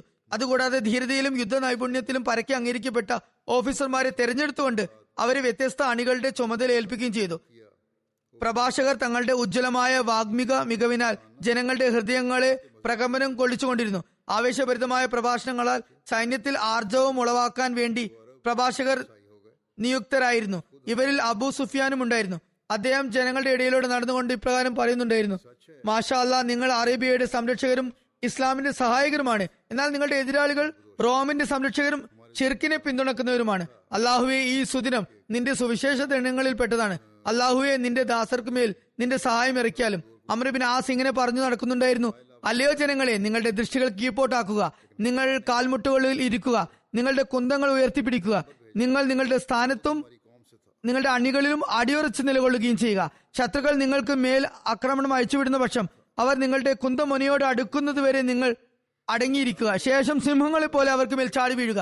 സത്യസന്ധതയിൽ സന്തുഷ്ടനാവുകയും അതിന് പ്രതിഫലം നൽകുകയും അതുപോലെ അസത്യത്തിൽ കുപിതനാവുകയും അതിന് ശിക്ഷ നൽകുകയും അതുപോലെ ഔദാര്യത്തിന് തക്ക പ്രതിഫലം നൽകുകയും ചെയ്യുന്ന അള്ളാഹു ആണ് സത്യം. മുസ്ലിങ്ങൾ ഓരോരോ പ്രദേശങ്ങളും ഭൂവിഭാഗങ്ങളും തുടർച്ചയായി ജയിച്ചെടുക്കുമെന്നും ഈ രാജ്യത്തിൽ ആധിപത്യം നേടുമെന്നും എനിക്ക് സുവാർത്ത ലഭിച്ചിരിക്കുന്നു. ആയതിനാൽ ഇവരുടെ അംഗബലവും ശക്തിയും കണ്ട് നിങ്ങൾ ഭയവിഹ്വലരാകരുത്. നിങ്ങൾ സ്ഥൈര്യപൂർവ്വം അടരാടിയാൽ ഇക്കൂട്ടർ തിത്തിരി പക്ഷികളുടെ കുഞ്ഞുങ്ങളെ പോലെ ഭയചകിതരായി ചിന്നിച്ചിതറുന്നതാകും, ചിന്ന ഭിന്നമായി തീരുന്നതാണ്. മുസ്ലിം സൈന്യത്തിന്റെ എണ്ണം താരതമ്യേന കുറവായിരുന്നു. അതായത് 30-35 അധികം അവർ ഉണ്ടായിരുന്നില്ല. അവർ മുഴുവൻ അറേബ്യയിൽ നിന്നും തിരഞ്ഞെടുക്കപ്പെട്ടവരാണ്. റസൂൽ കരീം സല്ലല്ലാഹു അലൈഹി വസല്ലമയുടെ അനുഗ്രഹീത വചനം നേരിട്ട് ദർശിച്ച പുണ്യാത്മാക്കളും എണ്ണത്തിൽ 1,000 പേരുണ്ടായിരുന്നു. അതുപോലെ തന്നെ റസൂൽ കരീം സല്ലല്ലാഹു അലൈഹി വസല്ലമയോടൊപ്പം ബദർ യുദ്ധത്തിൽ പങ്കെടുത്ത 100 മഹാത്മാക്കളും അവരിലുണ്ടായിരുന്നു. അറേബ്യയിലെ വിഖ്യാത ഗോത്രങ്ങളിൽ നിൽപ്പെട്ടവരും അസദ് ഗോത്രത്തിൽ മാത്രം 10,000+ ആളുകളും അവരുടെ കൂട്ടത്തിലുണ്ടായിരുന്നു. ഹമിയർ ഗോത്രക്കാരുടെ ഒരു വലിയ സംഘവും അവരോടൊപ്പം ഉണ്ടായിരുന്നു. ഹംദാൻ, ഖൗലാൻ, ലഹം, ജിസാം എന്നീ ഗോത്രങ്ങളിലെ പ്രഗത്ഭരായ വീരയോദ്ധാക്കളും ഉണ്ടായിരുന്നു. സ്ത്രീകളും ആ യുദ്ധത്തിൽ പങ്കെടുത്തത് അതിന്റെ ഒരു സവിശേഷതയാണ്. അവരും വളരെ ധൈര്യസമേതം പൊരുതുകയുണ്ടായി. അമീർ മുആവിയയുടെ മാതാവും അബൂ സുഫിയാന്റെ ഭാര്യയുമായ ഹിന്ദ്, അവർ നബിയുടെ കാലത്ത് ഇസ്ലാം സ്വീകരിച്ചിരുന്നു. പൊരുതി മുന്നേറിക്കൊണ്ട് ഇങ്ങനെ ഉച്ചസ്ഥലം വിളിച്ചു പറയുന്നുണ്ടായിരുന്നു, ഈ കാഫിര്യങ്ങളെ നിങ്ങൾ വാളുകൾ കൊണ്ട് തുണ്ടം തുണ്ടമാക്കുക. അതുപോലെ അബൂ സുഫിയാന്റെ മകളും അമീർ മുആവിയയുടെ സഹോദരിയുമായിരുന്ന ജുബൈരിയ ഒരു സംഘത്തോടൊപ്പം പുറപ്പെട്ടുകൊണ്ട് തന്റെ ഭർത്താവിന്റെ കൂടെ റോമൻ സൈന്യത്തെ നേരിടുകയും ഒരു വൻ പോരാട്ടത്തിന് ശേഷം ഷഹീദാകുകയും ചെയ്യുകയുണ്ടായി. വളരെ ആകർഷണീയ ശബ്ദത്തിനുടമയായിരുന്ന മിഖ്ദാദ് ജിഹാദിനെ കുറിച്ച് പരാമർശമുള്ള സൂറ അൻഫാൽ ചൊല്ലിക്കൊണ്ട് സൈന്യത്തിന് മുൻനിരയിൽ നടക്കുന്നുണ്ടായിരുന്നു. മറുവശത്ത് റോമക്കാരുടെ അവസ്ഥ എന്തായിരുന്നു എന്നാൽ 30,000 പേർ തങ്ങളുടെ കാലുകളിൽ കൂച്ചുവിലങ്ങിട്ടുകൊണ്ട് പിറകോട്ടടിക്കാനുള്ള ചിന്ത പോലും തങ്ങൾക്ക് വരാത്ത വിധത്തിലായിരുന്നു നിലകൊണ്ടിരുന്നത്. അവർ പരസ്പരം കാലുകൾ ബന്ധിച്ച നിലയിലായിരുന്നു ഉണ്ടായിരുന്നത്. യുദ്ധത്തിന് തുടക്കം കുറിച്ചത് റോമക്കാർ തന്നെയായിരുന്നു. 200,000 പേരടങ്ങുന്ന ഒരു മഹാസൈനിക വ്യൂഹം ഒരുമിച്ച് മുന്നേറി. ആയിരക്കണക്കിന് പാതിരിമാരും ബിഷപ്പുമാരും കുരിശുമേന്തി മുന്നേറുകയും ഹദ്റത്ത് ഈസയ്ക്ക് ജയ് വിളിച്ചുകൊണ്ട് കുതിക്കുകയും ചെയ്തു. ഈ സർവ്വസന്നാഹങ്ങളും കണ്ട് ഒരു മുസ്ലിമിന്റെ നാവിൽ നിന്നും അനിയന്ത്രിതമായി ഇങ്ങനെ വന്നു, അല്ലാഹു അക്ബർ, എത്ര വമ്പിച്ച സൈന്യമാണിത്. ഹദ്റത്ത് ഖാലിദ് ആവേശത്തോട് പറഞ്ഞു, മിണ്ടിപ്പോകരുത്, അല്ലാഹു ആണ്. എന്റെ കുതിരയുടെ കുളമ്പ് നല്ലതായിരുന്നെങ്കിൽ ക്രിസ്ത്യാനികളോട് ഇതേപോലെ വേറൊരു സൈന്യത്തെ നിങ്ങൾ കൂടെ കൊണ്ടുവരിക എന്ന് ഞാൻ പറഞ്ഞേനെ. അങ്ങനെ ക്രിസ്ത്യാനികൾ വളരെ ശക്തിമത്തായ നിലയിൽ തന്നെ ആക്രമണം അയച്ചുവിട്ടു. അമ്പുകളുടെ മഴ തന്നെ അവർ വർഷിച്ചു. മുസ്ലിങ്ങൾ ദീർഘനേരം അടിയുറച്ച് നിലകൊണ്ടുവെങ്കിലും ആക്രമണത്തിന്റെ തീവ്രത കാരണം മുസ്ലിങ്ങളുടെ സൈന്യത്തിന്റെ വലതുഭാഗം ചിന്നിച്ചിതറുകയും ക്രമം തെറ്റി പിറകോട്ടടിക്കുകയും ചെയ്തു. പരാജിത വിഭാഗം പിറകോട്ടേക്ക് നീങ്ങി സ്ത്രീകളുടെ കൂടാരം വരെ ചെന്നെത്തി. മുസ്ലിങ്ങളുടെ ഈ അവസ്ഥ കണ്ട് സ്ത്രീകൾ പ്രകോപിതരാവുകയും കൂടാരങ്ങൾ നാട്ടിയ മരക്കമ്പുകൾ പിഴുതെടുത്ത് ഇങ്ങനെ വിളിച്ചു പറഞ്ഞു, പരാജയം ഏറ്റുവാങ്ങി ഇങ്ങോട്ട് വന്നാൽ വടികൊണ്ട് നിങ്ങളുടെ തല തല്ലി താർക്കുന്നതാണ് എന്ന് പറയുകയും ചെയ്തു. അബൂ സുഫിയാന്റെ ഭാര്യ ഹിന്ദ് വടിയുമായി മുന്നോട്ട് വന്നു. മറ്റു സ്ത്രീകളും അവരെ പിന്തുടർന്ന് വന്നു. അബൂ സുഫിയാൻ ഓടുന്നത് കണ്ടപ്പോൾ ഹിന്ദ് അദ്ദേഹത്തിന്റെ കുതിരയുടെ മുഖത്ത് കമ്പി കൊണ്ട് അടിക്കുകയും എങ്ങോട്ടാണ് ഓടുന്നത്, യുദ്ധ മൈതാനത്തേക്ക് തിരിച്ചു പോവുക എന്ന് പറയുകയും ചെയ്തു. മറ്റൊരു നിവേദനത്തിൽ ഇപ്രകാരം വന്നിരിക്കുന്നു, ഹിന്ദ് മരക്കൊമ്പുമെടുത്ത് അബൂ സുഫിയാന്റെ നേരെ കുതിച്ചു. എന്നിട്ട് പറഞ്ഞു, അള്ളാഹു ആണ് സത്യം, സത്യദീനിനെ എതിർക്കാനും അള്ളാഹുവിന്റെ സത്യറസൂലിനെ വ്യാജപ്പെടുത്താനും നിങ്ങൾക്ക് വലിയ ആവേശമായിരുന്നല്ലോ. യുദ്ധ മൈതാനത്തിൽ സത്യദീനിന്റെ പെരുമയ്ക്കും തലയെടുപ്പിനും അള്ളാഹുവിന്റെ റസൂലിന്റെ പ്രീതിക്കും വേണ്ടി സ്വന്തം ജീവൻ ബലി കഴിക്കാനും ദൈവസമക്ഷം നല്ല മുഖം കാണിക്കാനും ഇന്ന് അവസരം ലഭിച്ചിട്ടുണ്ട്. അത് പ്രയോജനപ്പെടുത്താൻ പറഞ്ഞു. അബൂ സുഫിയാന് അത് കേട്ട് ധാർമ്മിക രോഷം ഉയർന്നു. അദ്ദേഹം പുറംതിരിയുകയും കയ്യിൽ വാളുമേന്തി ശത്രുക്കളുടെ സൈനിക വ്യൂഹത്തെ ഭേദിച്ചുകൊണ്ട് പരാക്രമണം നടത്തുകയും ചെയ്തു. ഖൗല എന്നു പേരുള്ള ഒരു ധീര മുസ്ലിം വനിത ഇങ്ങനെ യുദ്ധഗീതം ആലപിച്ച് സൈനികർക്ക് ആവേശം പകരുന്നുണ്ടായിരുന്നു. യാ ഹാരിബൻ അൻ നിസ്വത്തിൻ തഖിയാത് ഫാൻ ഖലീലിൻ മാ തറ സബിയാത് വലാ ഹസിയാത്തിൻ വലാ റസിയാത്. അതായത്, അല്ലയോ തഖ്വയുള്ള സ്ത്രീകളെ, ഇവിടെ വിട്ട് ഉപേക്ഷിച്ച് പോകുന്നവനെ, പെട്ടെന്ന് തന്നെ നിനക്ക് അവരെയെല്ലാം ബന്ദികളായി കാണേണ്ടി വരുന്നതാണ്. പിന്നീട് അവർ കുലീനതയുള്ളവരോ പ്രിയപ്പെട്ടവരോ ആയിരിക്കണമെന്നില്ല. ഈ അവസ്ഥ കണ്ട് വലതുപക്ഷത്തെ ഒരു ഭാഗത്തിന്റെ മേൽനോട്ട ചുമതല ഉണ്ടായിരുന്ന മുആദ് ബിൻ ജബൽ തന്റെ കുതിരയിൽ നിന്നും താഴേക്ക് ചാടുകയും ഞാൻ കാലാൾപ്പടയായി യുദ്ധം ചെയ്യാൻ തയ്യാറാണെന്നും എന്നാൽ എന്റെ ഈ കുതിരക്ക് അർഹനായ ഒരു ധീര പോരാളി ഇതിനെ ഏറ്റെടുക്കുകയാണെങ്കിൽ കുതിരയെ ഞാൻ നൽകുന്നതാണെന്നും പറയുകയുണ്ടായി. അദ്ദേഹത്തിന്റെ മകൻ തന്നെ മുന്നോട്ട് വന്ന് പറഞ്ഞു, ആ കടമ ഞാൻ നിറവേറ്റുന്നതാണ്, കാരണം കുതിര സവാരി ചെയ്ത് എനിക്ക് കൂടുതൽ നന്നായി പൊരുതാനാകും. അങ്ങനെ പിതാവും പുത്രനും ശത്രു സൈന്യത്തിൽ നുഴഞ്ഞു കയറുകയും ധൈര്യസമേതം യുദ്ധം ചെയ്യുകയും ചെയ്തു. അങ്ങനെ കാലിടറിയ മുസ്ലിം സൈന്യത്തിന് വീണ്ടും സ്ഥൈര്യം ലഭിച്ചു. അതുപോലെ സുബൈദ ഗോത്രത്തലവനായ ഹജ്ജാജ് 500 ആളുകളുമായി പട നയിക്കുകയും മുസ്ലിങ്ങളെ പിന്തുടർന്നിരുന്ന ക്രിസ്ത്യാനി സംഘത്തെ തടയുകയും ചെയ്തു. മുസ്ലിം സൈന്യത്തിന്റെ വലതുപക്ഷത്തുള്ള അസദ് ഗോത്രം യുദ്ധാരംഭം മുതൽ തന്നെ സ്ഥൈര്യം കാഴ്ചവെച്ചിരുന്നു. ക്രിസ്ത്യാനികൾ അവർക്ക് മേൽ സർവശക്തിയും ചെലുത്തിയെങ്കിലും അവർ പർവ്വത സമാനം അടിയുറച്ച് നിലകൊണ്ടു. യുദ്ധം എത്രത്തോളം കൊടുമ്പിരി കൊണ്ടിരുന്നു എന്നാൽ നാല് ഭാഗത്തും നിന്നും സൈനികരുടെ കൈകാലുകൾ വെട്ടിവീഴ്ത്തപ്പെട്ടിട്ടും അവരുടെ സ്ഥൈര്യത്തിന് ഒരു കുലുക്കവും സംഭവിച്ചില്ല. ഗോത്രത്തലവനായിരുന്ന അംർ ബിൻ തുഫേൽ നിരന്തരം വാൾപ്പയറ്റ് നടത്തുകയും തന്റെ ഗോത്രക്കാരെ ഇങ്ങനെ പറഞ്ഞ് ആവേശം കൊള്ളിക്കുകയും ചെയ്യുന്നുണ്ടായിരുന്നു, അല്ലയോ അസദ്കാരെ, നിങ്ങൾ കാരണം യുദ്ധ പോരാളി മുസ്ലിങ്ങൾക്ക് കളങ്കം ഉണ്ടാകാതെ നിങ്ങൾ നോക്കണം. 9 വലിയ വലിയ യുദ്ധ പോരാളികൾ അദ്ദേഹത്തിന്റെ കരങ്ങളാൽ അവിടെ വധിക്കപ്പെടുകയും അവസാനം അദ്ദേഹം സ്വയം ഷഹീദാകുകയും ചെയ്തു. ഹസ്രത്ത് ഖാലിദ് തന്റെ സൈന്യത്തെ പിറകിൽ നിർത്തിയതായിരുന്നു. പൊടുന്നനെ അദ്ദേഹം അണികൾ ഭേദിച്ച് മുന്നോട്ട് കുതിക്കുകയും ശക്തമായ കടന്നാക്രമണം നടത്തി റോമക്കാരുടെ അണികളെ താളം തെറ്റിക്കുകയും ചെയ്തു. അബൂ ജഹലിന്റെ മകനായിരുന്ന ഇക്രിമ തന്റെ കുതിരയുമായി മുന്നോട്ടാഞ്ഞുകൊണ്ട് ഇങ്ങനെ വിളിച്ചു പറഞ്ഞു, അല്ലയോ ക്രിസ്ത്യാനികളെ, ഒരു കാലത്ത് ഞാൻ കുഫ്രിന്റെ അവസ്ഥയിൽ റസൂലുള്ളാഹി സ്വല്ലല്ലാഹു അലൈഹി വസല്ലമയുടെ എതിരെ യുദ്ധം ചെയ്തിരുന്നു. എന്നിരിക്കെ നിങ്ങളുമായി പൊരുതുന്നതിൽ നിന്നും എന്റെ കാലുകൾ പിറകോട്ടടിക്കുമോ? ഒരിക്കലുമില്ല. അതും പറഞ്ഞ് അദ്ദേഹം തന്റെ സൈന്യത്തിന് നേരെ മുഖം തിരിച്ചുകൊണ്ട് ചോദിച്ചു, മരിക്കാൻ തയ്യാറാണ് എന്ന പേരിൽ എന്റെ കയ്യിൽ ബയ്യത്ത് ചെയ്യാൻ ആരാണ് തയ്യാർ? സിറാർ ബിൻ അസദ് അടക്കം 400 പേർ മരണത്തിന് മേൽ ബയ്യത്ത് ചെയ്യുകയും വളരെ സ്ഥൈര്യത്തോടെ പൊരുതുകയും ഏതാണ്ട് എല്ലാവരും അവിടെ തന്നെ തുണ്ടം തുണ്ടമായി വീഴപ്പെടുകയും ചെയ്തു. വധിക്കപ്പെട്ടവരുടെ ശവക്കൂമ്പാരത്തിൽ നിന്നും ഇക്രിമയെ പിന്നീട് കണ്ടെത്തുകയുണ്ടായി. അല്പം ശ്വാസം മാത്രമായിരുന്നു അദ്ദേഹത്തിൽ അവശേഷിച്ചിരുന്നത്. ഖാലിദ് അദ്ദേഹത്തിന്റെ ശിരസ് തന്റെ മടിയിൽ വെച്ചുകൊണ്ട് അദ്ദേഹത്തിന്റെ തൊണ്ടയിലേക്ക് ഒരു തുള്ളി വെള്ളം ഇറ്റിച്ചുകൊണ്ട് പറഞ്ഞു, അല്ലാഹു ആണ്, നമ്മൾ ഷഹീദായി മരിക്കുകയില്ലെന്ന ഉമറിന്റെ ധാരണ തെറ്റിയിരിക്കുന്നു. അങ്ങനെ ഇക്രിമയും കൂട്ടരും വധിക്കപ്പെട്ടെങ്കിൽ കൂടി റോമക്കാരുടെ ആയിരങ്ങളെ അവർക്ക് കൊന്നൊടുക്കാൻ സാധിക്കുകയുണ്ടായി. തുടർന്നുണ്ടായ ഖാലിദിന്റെ ആക്രമണവും റോമക്കാരുടെ ശക്തി ക്ഷയിപ്പിച്ചു. ഒടുക്കം അവർക്ക് പിൻവാങ്ങേണ്ടി വന്നു. ഖാലിദ് അവരെ അടിച്ചമർത്തിക്കൊണ്ട് അവരുടെ സൈന്യാധിപനായ ദുരഞ്ചാറിന്റെ അടുത്തെത്തുകയും ചെയ്തു.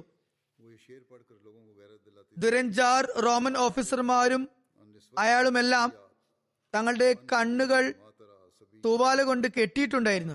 കാരണം യുദ്ധവിജയം കാണാൻ സാധിച്ചില്ലെങ്കിൽ കൂടി പരാജയം ഏറ്റുവാങ്ങുന്നത് കാണാൻ ഞങ്ങൾക്കിടവരരുത് എന്നവർ കരുതിയിരുന്നു. അതേസമയത്ത് തന്നെ സൈന്യത്തിന്റെ വലതുഭാഗത്ത് യുദ്ധം കൊടുമ്പിരി കൊണ്ടിരുന്നു. റോമൻ സൈന്യത്തിന്റെ വലതുപക്ഷത്തിന്റെ പടനായകനായിരുന്ന ഇബ്നു കനാത്തിർ ഇസ്ലാമിക സൈന്യത്തിന്റെ വലതുഭാഗത്തെ കടന്നാക്രമിക്കുകയുണ്ടായി. ദൗർഭാഗ്യവശാൽ അതിലുണ്ടായിരുന്ന ഏറിയ പങ്കും ലഹം മിഖ്സാൻ ഗോത്രക്കാരായിരുന്നു. അവർ സിറിയയുടെ പ്രാന്തങ്ങളിൽ അധിവസിക്കുന്നവരായിരുന്നു. അവർ കുറെ കാലം റോമക്കാർക്ക് കപ്പം നൽകുന്നവരായിരുന്നു. റോമക്കാർക്ക് ടാക്സ് നൽകുന്നവരായതിനാൽ അവരെക്കുറിച്ച് അവരുടെ ഉള്ളിൽ ഭയമുണ്ടായിരുന്നു. അതിന്റെ പരിണിതഫലമായി ആദ്യ ആക്രമണത്തിൽ തന്നെ അവരുടെ കാലിടറി. അവർ മുസ്ലിങ്ങളായി തീർന്നിരുന്നു. എന്നിട്ടും അവർക്ക് ആ പഴയ ഭയം അവരിൽ തന്നെ ഉണ്ടായിരുന്നു. അതുകൊണ്ട് തന്നെ അവർ ഭയചകിതരായി നിൽക്കക്കള്ളിയില്ലാത്തവരായി മാറി. എന്തായാലും അവരുടെ ഓഫീസർമാർ വളരെയധികം ധൈര്യം പ്രദർശിപ്പിക്കുകയുണ്ടായി. അവരങ്ങനെ ധൈര്യം കാണിച്ചില്ലായിരുന്നെങ്കിൽ അതോടെ ആ യുദ്ധത്തിന് തീരുമാനമായേനെ. റോമക്കാർ പിന്തിരിഞ്ഞോടിയവരെ പിന്തുടർന്ന് കൊണ്ട് കൂടാരങ്ങളുടെ അടുത്തേക്ക് ചെന്നെത്തി. സ്ത്രീകൾ ആ അവസ്ഥ കണ്ട് ചാടിപ്പുറപ്പെടുകയും അവരുടെ വീരശൂരത്വം ക്രിസ്ത്യാനികളുടെ മുന്നേറ്റത്തെ തടയുന്നതിന് ഫലം ചെയ്യുകയും ചെയ്തു. സൈന്യത്തിന് ധൈര്യക്ഷയം സംഭവിച്ചിരുന്നെങ്കിൽ കൂടി ഓഫീസർമാരായ Kabas bin Ashyam, Sayyid bin Sayyid, Yazid bin Abi Sufyan, Amr bin As, Shurahbil Hasana എന്നിവർ അവർക്ക് അടിക്കടി ധൈര്യവും ഊർജവും പകർന്നുകൊണ്ടിരുന്നു.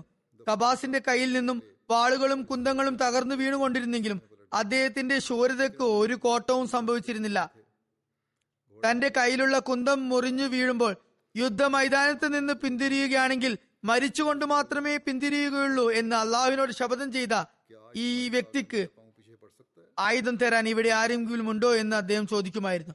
ജനങ്ങൾ അത് കേട്ട് പെട്ടെന്ന് അദ്ദേഹത്തിന് അവരുടെ വാളോ കുന്തമോ കൊണ്ടു കൊടുക്കുമായിരുന്നു. അദ്ദേഹം വീണ്ടും സിംഹത്തെ പോലെ ശത്രുക്കൾക്ക് മേൽ ചാടി വീഴുകയും ചെയ്തിരുന്നു. അബുൽ ആവർ കുതിരപ്പുറത്ത് നിന്നും ചാടി തന്റെ സൈന്യത്തെ അഭിസംബോധന ചെയ്തുകൊണ്ട് ഇപ്രകാരം പറഞ്ഞു: ക്ഷമയും സ്ഥൈര്യവും മുഖേന ഈ ലോകത്ത് അന്തസ് ലഭിക്കും, പരലോകത്ത് കാരുണ്യം കരഗതമാകുകയും ചെയ്യുന്നതാണ്. ഈ സമ്പത്ത് കൈമോശം വരാതെ നിങ്ങൾ സൂക്ഷിക്കുക. സയ്യിദ് ബിൻ സയ്യിദ് കോപത്താൽ മുട്ടും കുത്തി നിൽപ്പായിരുന്നു. റോമക്കാർ അദ്ദേഹത്തിന് നേരെ വന്നപ്പോൾ അദ്ദേഹം സിംഹത്തെ പോലെ ചാടി വീഴുകയും അവരുടെ മുൻഭാഗത്തെ ഓഫീസറിനെ തന്നെ വെട്ടിവീഴ്ത്തുകയും ചെയ്തു. മുആവിയയുടെ സഹോദരനായ യസീദ് ബിൻ അബി സുഫിയാൻ വളരെ സ്ഥൈര്യത്തോടെ പൊരുതുകയായിരുന്നു. യാദൃശ്ചികമായി സൈന്യത്തിന് ആവേശം പകർന്നുകൊണ്ടിരുന്ന അബു സുഫിയാൻ അദ്ദേഹത്തിന്റെ അടുക്കലും എത്തി. തന്റെ മകനെ കണ്ടപ്പോൾ അദ്ദേഹം പറഞ്ഞു: എന്റെ മകനെ, യുദ്ധ മൈതാനത്തിപ്പോൾ ഓരോരോ സൈനികരും തന്റെ വീരശൂര പരാക്രമങ്ങൾ പ്രദർശിപ്പിച്ചു കൊണ്ടിരിക്കുകയാണ്. നീയാണെങ്കിൽ പടത്തലവനാണ്. അതുകൊണ്ട് തന്നെ പടയാളികളെക്കാളും കൂടുതലായി നീ ധൈര്യം കാഴ്ചവെക്കേണ്ടതുണ്ട്. നിന്റെ സൈന്യത്തിലുള്ള ഒരാൾ പോലും ഈ മൈതാനത്ത് നിന്നെ കവച്ച് വെച്ചാൽ അത് നിനക്ക് ലജ്ജാവഹമായി തീരുന്നതാണ്. ഷുറാബീലിന്റെ അവസ്ഥ ഇതായിരുന്നു. റോമക്കാർ അദ്ദേഹത്തെ നാല് ഭാഗത്തു നിന്നും വളഞ്ഞിരുന്നു. അദ്ദേഹം അവരുടെ മധ്യത്തിൽ പർവ്വത സമാനം തലയെടുപ്പോട് കൂടി നിലകൊള്ളുകയും ഈ ഖുറാനിക വചനം ചൊല്ലിക്കൊണ്ടിരിക്കുകയും ചെയ്തിരുന്നു: ഇന്നല്ലാഹ്തറാ മിനൽ മുഅ്മിനീന അൻഫുസഹും വഅംവാലഹും ബിഅന്ന ലഹുമുൽ ജന്ന യുഖാതിലൂന ഫീ സബീലില്ലാഹി ഫയഖ്തുലൂന വയുഖ്തലൂൻ. അതായത്, തീർച്ചയായും സത്യവിശ്വാസികളുടെ പക്കൽ നിന്നും അവർക്ക് സ്വർഗമുണ്ടായിരിക്കും എന്നതിന് പകരമായി അവരുടെ ദേഹങ്ങളും അവരുടെ ധനവും അള്ളാഹു വാങ്ങിയിരിക്കുന്നു. അവർ അള്ളാഹുവിന്റെ മാർഗത്തിൽ യുദ്ധം ചെയ്യുന്നു. അങ്ങനെ അവർ കൊല്ലുകയും കൊല്ലപ്പെടുകയും ചെയ്യുന്നു. ഇതും പറഞ്ഞതിനു ശേഷം അദ്ദേഹം അള്ളാഹുവിനോട് വ്യാപാരം നടത്തുകയും അള്ളാഹുവിന്റെ സമീപത്ത് തങ്ങളുടെ ഭവനം ആഗ്രഹിക്കുകയും ചെയ്യുന്നവർ എവിടെ എന്ന് ചോദിച്ചുകൊണ്ട് നടക്കുമായിരുന്നു. ആ ശബ്ദം കേട്ടവരൊക്കെ വികാരാധീനരായി തിരിച്ചു വരികയും കാലിടറിയ സൈന്യം വീണ്ടും നിയന്ത്രണ വിധേയമാകുകയും ചെയ്തു. ഷുറഹ്ബീൽ അവരെ കൂട്ടി സധൈര്യം പൊരുതുകയും യുദ്ധമുന്നേറ്റം നടത്തിയിരുന്ന റോമൻ സൈന്യത്തെ ഒന്നടങ്കം തടയുകയും അതേസമയം സ്ത്രീകൾ കൂടാരങ്ങളിൽ നിന്നും പുറത്തു വന്ന് സൈന്യത്തിന്റെ പിറകുവശത്ത് അണിനിരുന്ന് മൈതാനത്തിൽ നിന്നും പിറകോട്ടടിച്ചാൽ പിന്നെ ഞങ്ങൾക്ക് ഈ മുഖം കാണിക്കേണ്ട എന്ന് അവരോട് മുസ്ലിങ്ങളോട് ഉറക്കി വിളിച്ചു പറയുകയും ചെയ്തിരുന്നു. യുദ്ധത്തിന്റെ രണ്ട് തട്ടുകളും ഏതാണ്ട് തുല്യമായിരുന്നു. എന്നാൽ റോമക്കാരുടെ തട്ടായിരുന്നു വിജയത്തിന്റെ കാര്യത്തിൽ കൂടുതൽ ഭാര്യമേറിയിരുന്നത് എന്ന് വേണം പറയാൻ. പൊടുന്നനെ ഖൈസ് ബിൻ ഹുവൈറ പിറകിൽ നിന്നും മുന്നോട്ട് കുതിച്ചു. അദ്ദേഹത്തെ ഖാലിദ് സൈന്യത്തിന്റെ ഒരു ഭാഗം നൽകി ഇടതുപക്ഷത്തിന്റെ പിറകുവശത്ത് നിയമിച്ചതായിരുന്നു. അദ്ദേഹം മിന്നലാക്രമണം നടത്തുകയും റോമൻ പടനായകർ പരമാവധി ശ്രമിച്ചെങ്കിലും അവരുടെ സൈന്യം ചിതറിപ്പോവുകയും ചെയ്തു. അണികളെല്ലാം ക്രമം തെറ്റുകയും ഭയന്ന് പിറകോട്ടടിക്കുകയും ചെയ്തു. അതേസമയം തന്നെ മധ്യഭാഗത്ത് നിന്ന് സയ്യിദ് ബിൻ സയ്യിദ് മുന്നോട്ട് വന്ന് ആക്രമിച്ചു. റോമക്കാർ വളരെ ദൂരം പിറകോട്ടടിച്ചു പോയി. ഏതുവരെ എന്നാൽ മൈതാനത്തിന്റെ അറ്റത്തുള്ള വെള്ളച്ചാൽ വരെ അവർ എത്തിച്ചേർന്നു. കുറച്ചു സമയം കൊണ്ട് ആ ചാൽ അവരുടെ ശവങ്ങളാൽ നിറഞ്ഞു കവിയുകയും മൈതാനം പൂർണ്ണമായും കാലിയാകുകയും ചെയ്തു. അപ്രകാരം അള്ളാഹു മുസ്ലിങ്ങൾക്ക് ആ സുപ്രധാന യുദ്ധത്തിൽ മഹത്തായ വിജയം നൽകുകയുണ്ടായി. ആ യുദ്ധത്തിലുള്ള ഒരു സംഭവം പ്രത്യേകം സ്മരണാർഹമാണ്. യുദ്ധം കൊടുമ്പരി കൊള്ളുന്ന സമയത്ത് വളരെ ധീരശൂര പരാക്രമിയായിരുന്ന അബ്ബാസ് ബിൻ കേസ് ശക്തമായ പോരാട്ടം കാഴ്ചവെക്കുകയായിരുന്നു. ആ സമയത്ത് ആരോ അദ്ദേഹത്തിന്റെ കാൽപാദത്തിൽ വാളുകൊണ്ട് വെട്ടുകയും അത് അവിടെ മുറിഞ്ഞു വീഴുകയും ചെയ്തു. അബ്ബാസ് അക്കാര്യം അറിഞ്ഞതുപോലുമില്ല. അല്പസമയത്തിന് ശേഷം പരിസരബോധം വീണ്ടെടുത്തപ്പോൾ തന്റെ കാൽപാദം എവിടെയെന്ന് അദ്ദേഹം തിരിഞ്ഞു നടക്കുകയായിരുന്നു. കാലിന് എന്താണ് പറ്റിയത് എന്ന് നോക്കുമ്പോൾ കാൽപാദം വെട്ടി മാറ്റിയ നിലയിൽ കാണുകയുണ്ടായി. കാൽപാദം ലഭിച്ചില്ല. അദ്ദേഹത്തിന്റെ ഗോത്രക്കാർ ആ സംഭവത്തെക്കുറിച്ച് എപ്പോഴും അഭിമാനത്തോടെ സ്മരിക്കുമായിരുന്നു. റോമക്കാരുടെ എത്ര പേർ മരണപ്പെട്ടു എന്ന എണ്ണത്തിൽ ഭിന്നതയുണ്ട്. തബരിയും അസദിയും എഴുതിയിട്ടുണ്ട്. അസദി 100,000 മുകളിൽ റോമക്കാർ മരണപ്പെട്ടു എന്ന് എഴുതിയിരിക്കുന്നു. ബിലാസരി 70,000 പേർ മരിച്ചു എന്നാണ് എഴുതിയിട്ടുള്ളത്. മുസ്ലിങ്ങളുടെ ഭാഗത്ത് നിന്നും 3000 നഷ്ടമാണ് ഉണ്ടായതെന്നും എഴുതിയിട്ടുണ്ട്. അതിൽ Ikrima, Zirar bin Azhar, Hisham bin ആസി, Haban bin Zaid എന്നിവരുമുണ്ട്. കൈസർ അന്താക്കിയയിലായിരുന്നു. പരാജയത്തെക്കുറിച്ച് അറിഞ്ഞപ്പോൾ കോൺസ്റ്റാന്റിനേപ്പിലേക്കുള്ള തയ്യാറെടുപ്പ് നടത്തി. പുറപ്പെട്ടപ്പോൾ സിറിയയുടെ ഭാഗത്തേക്ക് തിരിഞ്ഞു നോക്കി പറഞ്ഞു, അല്ലയോ ഷാം, അൽവിദ, ഞാൻ നിന്നോട് യാത്ര പറയുന്നു. ഹദ്രത്ത് അബൂ ഉബൈദ ഹദ്രത്ത് ഉമറിന് വിജയത്തിന്റെ സന്തോഷ വാർത്തയെക്കുറിച്ചുള്ള കത്തെഴുതി.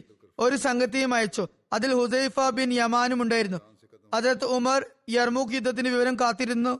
കുറെ ദിവസം ഉറങ്ങിയിട്ടുണ്ടായിരുന്നില്ല. വിജയത്തിന്റെ വാർത്ത കേട്ടപ്പോൾ പെട്ടെന്ന് അദ്ദേഹം സുജൂദിലേക്ക് വീണു അള്ളാഹുവിന് നന്ദി പറഞ്ഞു. ഹോംസിൽ നിന്നും യർമൂക്കിലേക്ക് ഇസ്ലാമിക സൈന്യത്തിന് താൽക്കാലികമായി പോകേണ്ടി വന്നിരുന്നു. അപ്പോൾ അവരിൽ നിന്നും വാങ്ങിയ ജിസിയ അവർക്ക് തിരികെ നൽകി. അതിനെക്കുറിച്ച് പറഞ്ഞുകൊണ്ട് ഹദ്രത്ത് മുസ്ലിം മൗദ് റളിയല്ലാഹു അൻഹു വിവരിക്കുന്നു, സഹാബാക്കൾ റോമൻ ഭരണകൂടത്തെ എതിരിട്ടുകൊണ്ട് മുന്നേറി ക്രിസ്ത്യാനികളുടെ മതകേന്ദ്രമായ ജെറൂസലേം കൈയടക്കുകയുണ്ടായി. പിന്നീട് വീണ്ടും മുന്നോട്ട് ഗമിക്കുവാൻ തുടങ്ങിയപ്പോൾ ക്രൈസ്തവർ തങ്ങളുടെ മതകേന്ദ്രം പുണ്യകേന്ദ്രം മുസ്ലിങ്ങൾ കൈയടക്കിയിരിക്കുന്നു എന്ന് കണ്ടപ്പോൾ അവിടെ നിന്നും മുസ്ലിങ്ങളെ പുറത്താക്കാൻ അവസാന പരിശ്രമം നടത്തി, കഠിനമായി പരിശ്രമിച്ചു. 4 ഭാഗത്തേക്ക് മതപരമായ ജിഹാദിനെ കുറിച്ച് അവർ ആഹ്വാനം നടത്തി. ക്രിസ്ത്യരിൽ മതപരമായ ഒരു ആവേശം ജനിപ്പിച്ചുകൊണ്ട് ഇസ്ലാമിക സൈന്യത്തെ നേരിടാനായി വലിയൊരു സൈന്യത്തെ അവർ സജ്ജീകരിക്കുകയുണ്ടായി. അവരുടെ ഈ വമ്പിച്ച നീക്കം കണ്ടുകൊണ്ട് അംഗബലത്തിൽ തുലവും കുറവായ മുസ്ലിങ്ങൾ താൽക്കാലികമായി പിന്തിരിയാൻ തന്നെ തീരുമാനിച്ചു. ഇസ്ലാമിക സൈന്യാധിപൻ ഹസ്രത്ത് ഉമർ റളിയല്ലാഹുവിന് ഇങ്ങനെ എഴുതി അറിയിച്ചു, ശത്രുക്കളുടെ അംഗസംഖ്യ വളരെ വലുതും നമ്മുടെ അംഗബലം വളരെ കുറവുമാണ്. അതിനാൽ ഈ അവസ്ഥയിൽ അവരെ നേരിടുക എന്നത് നമ്മുടെ സൈന്യത്തെ നശിപ്പിക്കുന്നതിന് തുല്യമായിരിക്കും, സ്വയം നാശത്തിലേക്ക് തള്ളിവിടുന്നതിന് തുല്യമായിരിക്കും. ആയതിനാൽ താങ്കൾ അനുവാദം നൽകുകയാണെങ്കിൽ യുദ്ധ ക്രമീകരണം ചെയ്യുന്നതിനും യുദ്ധമുന്നണിയെ കുറയ്ക്കുന്നതിനും സൈന്യത്തെ പിൻവലിക്കാവുന്നതാണ്. അങ്ങനെ വിശാലമായി കിടക്കുന്ന എല്ലാ സൈന്യത്തെയും ഒരുമിച്ച് കൂട്ടി ശക്തമായി മുന്നേറാൻ സാധിക്കുന്നതാണ്. ഇതോടൊപ്പം ഹദ്രത്ത് ഉമർ റളിയല്ലാഹുവിനോട് താങ്കൾ ഇവിടെ നിന്നും സൈന്യത്തെ പിൻവലിക്കാൻ അനുവാദം നൽകുന്ന അവസ്ഥയിൽ ഈ വിജയിച്ചടക്കിയ സ്ഥലങ്ങളിലെ ജനങ്ങളിൽ നിന്നും സ്വരക്കൂട്ടിയ ജിസിയെ സംബന്ധിച്ച് എന്താണ് കൽപ്പനയുള്ളത് എന്നും കൂടി എഴുതി ചോദിച്ചു. ഹദ്രത്ത് ഉമർ റളിയല്ലാഹുവിനു മറുപടി നൽകി, യുദ്ധമുന്നണിയെ ചെറുതാക്കുന്നതിനും ഇസ്ലാമിക ശക്തിയെ ഏകോപിപ്പിക്കുന്നതിനും സൈന്യത്തെ പിൻവലിക്കൽ ഇസ്ലാമിക അധ്യാപനങ്ങൾക്ക് വിരുദ്ധമല്ല. എന്നാൽ ഈ സ്ഥലങ്ങളിലെ ജനങ്ങളിൽ നിന്നും ഇസ്ലാമിക സൈന്യം അവരെ സംരക്ഷിക്കുമെന്നുള്ള ഉറപ്പിന്മേലാണ് നികുതി സ്വരൂപിച്ചിരിക്കുന്നത്. ഇസ്ലാമിക സൈന്യം പിൻവലിയുന്ന പക്ഷം ഈ സ്ഥലങ്ങളുടെ സംരക്ഷണം സൈന്യത്തിന് ഏറ്റെടുക്കാൻ കഴിയില്ല എന്നാണ് അർത്ഥം.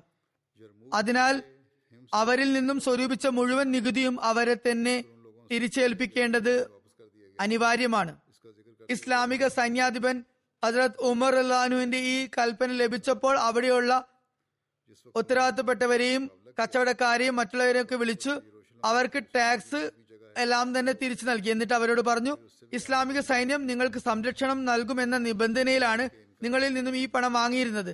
എന്നാൽ ശത്രുക്കൾക്കെതിരായി ഞങ്ങൾ ബലഹീനരാണെന്ന് മനസ്സിലാക്കി കുറച്ച് സമയത്തേക്ക് ഇവിടെ നിന്നും പിൻവലിയുകയാണ്. അതുകൊണ്ട് നിങ്ങളുടെ സംരക്ഷണം ഏറ്റെടുക്കാൻ സാധ്യമല്ലാത്തതിനാൽ ഈ പണം ഞങ്ങളുടെ പക്കൽ വെക്കുന്നത് ഇനി ശരിയല്ല എന്നവർ പറഞ്ഞു. ഇത് ലോക ചരിത്രത്തിൽ ഒരു രാജാവും കാഴ്ചവെച്ചിട്ടില്ലാത്ത ഒരു അതുല്യ മാതൃകയായിരുന്നു. രാജാക്കന്മാർ ഏതെങ്കിലും ഒരു പ്രദേശത്ത് നിന്നും പിന്മാറുമ്പോൾ അവിടെ നിന്നും സ്വരൂപിച്ച ടാക്സ് തിരിച്ചു നൽകുന്നത് പോട്ടെ, മറിച്ച് ആ പ്രദേശത്തെ കൂടുതലായി കട്ടുമുടിക്കുകയാണ്, കൊള്ളയടിക്കുകയാണ് ചെയ്യാറ്. ഇനി ഈ പ്രദേശം മറ്റുള്ളവരുടെ കൈകളിൽ വന്നു ചേരുന്നതിനാൽ കഴിയുന്നത്ര ഇവിടെ നിന്നും പ്രയോജനം ഉൾക്കൊള്ളുക എന്നായിരിക്കും അവരുടെ മനസ്സിലുണ്ടാകുക. കൂടാതെ അവർക്ക് ഭാവിയിൽ അവിടെ തുടരേണ്ടതില്ലാത്തതിനാൽ അപകീർത്തരാവും എന്ന ഭയവും അവർക്കുണ്ടാകുമായിരുന്നില്ല. ഇനി നല്ല നിലയിലുള്ള, മാന്യമായ നിലയിലുള്ള വ്യവസ്ഥാപിതമായ ഭരണകൂടമാണെങ്കിൽ ഏറി വന്നാൽ കൂടുതൽ കൊള്ളയടിക്കാൻ നിൽക്കാതെ മൗനം പാലിച്ചുകൊണ്ട് അവിടെ നിന്നും മിണ്ടാതെ കടന്നു കളയുകയാണ് പതിവ്. എന്നാൽ മുസ്ലിം സൈന്യം കാഴ്ചവെച്ച മാതൃക ലോകം സൃഷ്ടിക്കപ്പെട്ടതു മുതൽ ഹദ്രത്ത് ഉമർ റളിയല്ലാഹുവിന്റെ കാലഘട്ടം വരെ മറ്റെവിടെയും നമുക്ക് കാണാൻ സാധ്യമല്ല.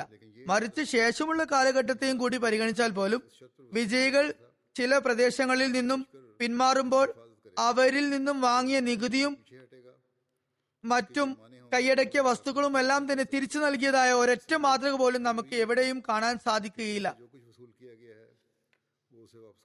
ക്രൈസ്തവരെ ഇക്കാര്യം എത്രമാത്രം സ്വാധീനിച്ചു എന്നാൽ അവരുടെ മതത്തിൽ തന്നെ പെട്ട സൈനിക നേതാക്കന്മാരും അഫ്സറുകളും തുടങ്ങിയവരുമെല്ലാം അടങ്ങിയ ഒരു സൈന്യം, അവരുടെ തന്നെ സൈന്യം മുന്നോട്ട് വരുന്നുണ്ടായിരുന്നിട്ട് കൂടി, ആ സൈനികരെല്ലാം അവരുടെ തന്നെ സഹോദരന്മാരായിരുന്നിട്ടും കൂടി, അതുപോലെ ഈ യുദ്ധത്തെ ക്രൈസ്തവരുടെ വിശുദ്ധ മതയുദ്ധമായി കണക്കാക്കപ്പെട്ടിട്ട് കൂടി അവരുടെ മതകേന്ദ്രം ക്രൈസ്തവരുടെ കയ്യിൽ നിന്നും മുസ്ലിങ്ങളുടെ കയ്യിൽ അകപ്പെടുകയും ഇപ്പോൾ അതിൽ നിന്നും സ്വതന്ത്രരാകുന്ന സ്വപ്നം കാണുന്നവരായിട്ട് കൂടി, അതായത് മുസ്ലിങ്ങളിൽ നിന്നും തിരിച്ചു കിട്ടും എന്ന സ്വപ്നം കാണുന്നവരായിട്ട് കൂടി എന്തായിരുന്നു അവരുടെ അവസ്ഥ എന്നാൽ ക്രിസ്തീയ സ്ത്രീ പുരുഷന്മാർ അവരവരുടെ വീടിന് വെളിയിൽ വന്ന് മുസ്ലിം സൈന്യം തിരിച്ചു വരണമെന്ന് കരഞ്ഞു പ്രാർത്ഥിക്കുകയുണ്ടായി.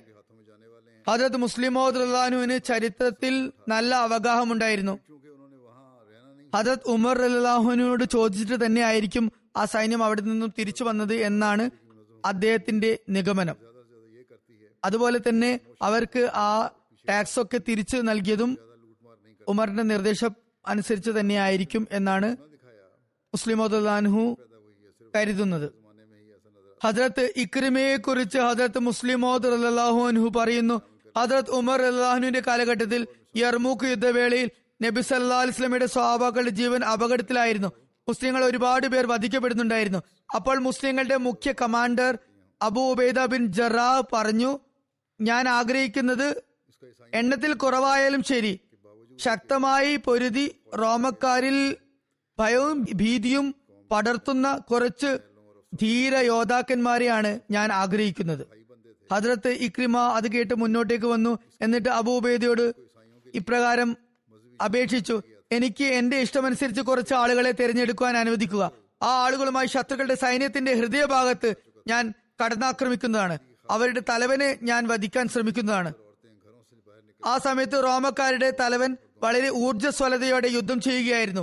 രാജാവ് അയാളോട് ഇപ്രകാരം വാഗ്ദാനം ചെയ്തിട്ടുണ്ടായിരുന്നു, അഥവാ അയാൾ മുസ്ലിങ്ങൾക്കെതിരിൽ വിജയം കൈവരിക്കുകയാണെങ്കിൽ തന്റെ മകളുമായി അയാളുടെ വിവാഹം നടത്തി തരുന്നതാണ് എന്ന് വാക്കു നൽകിയിരുന്നു.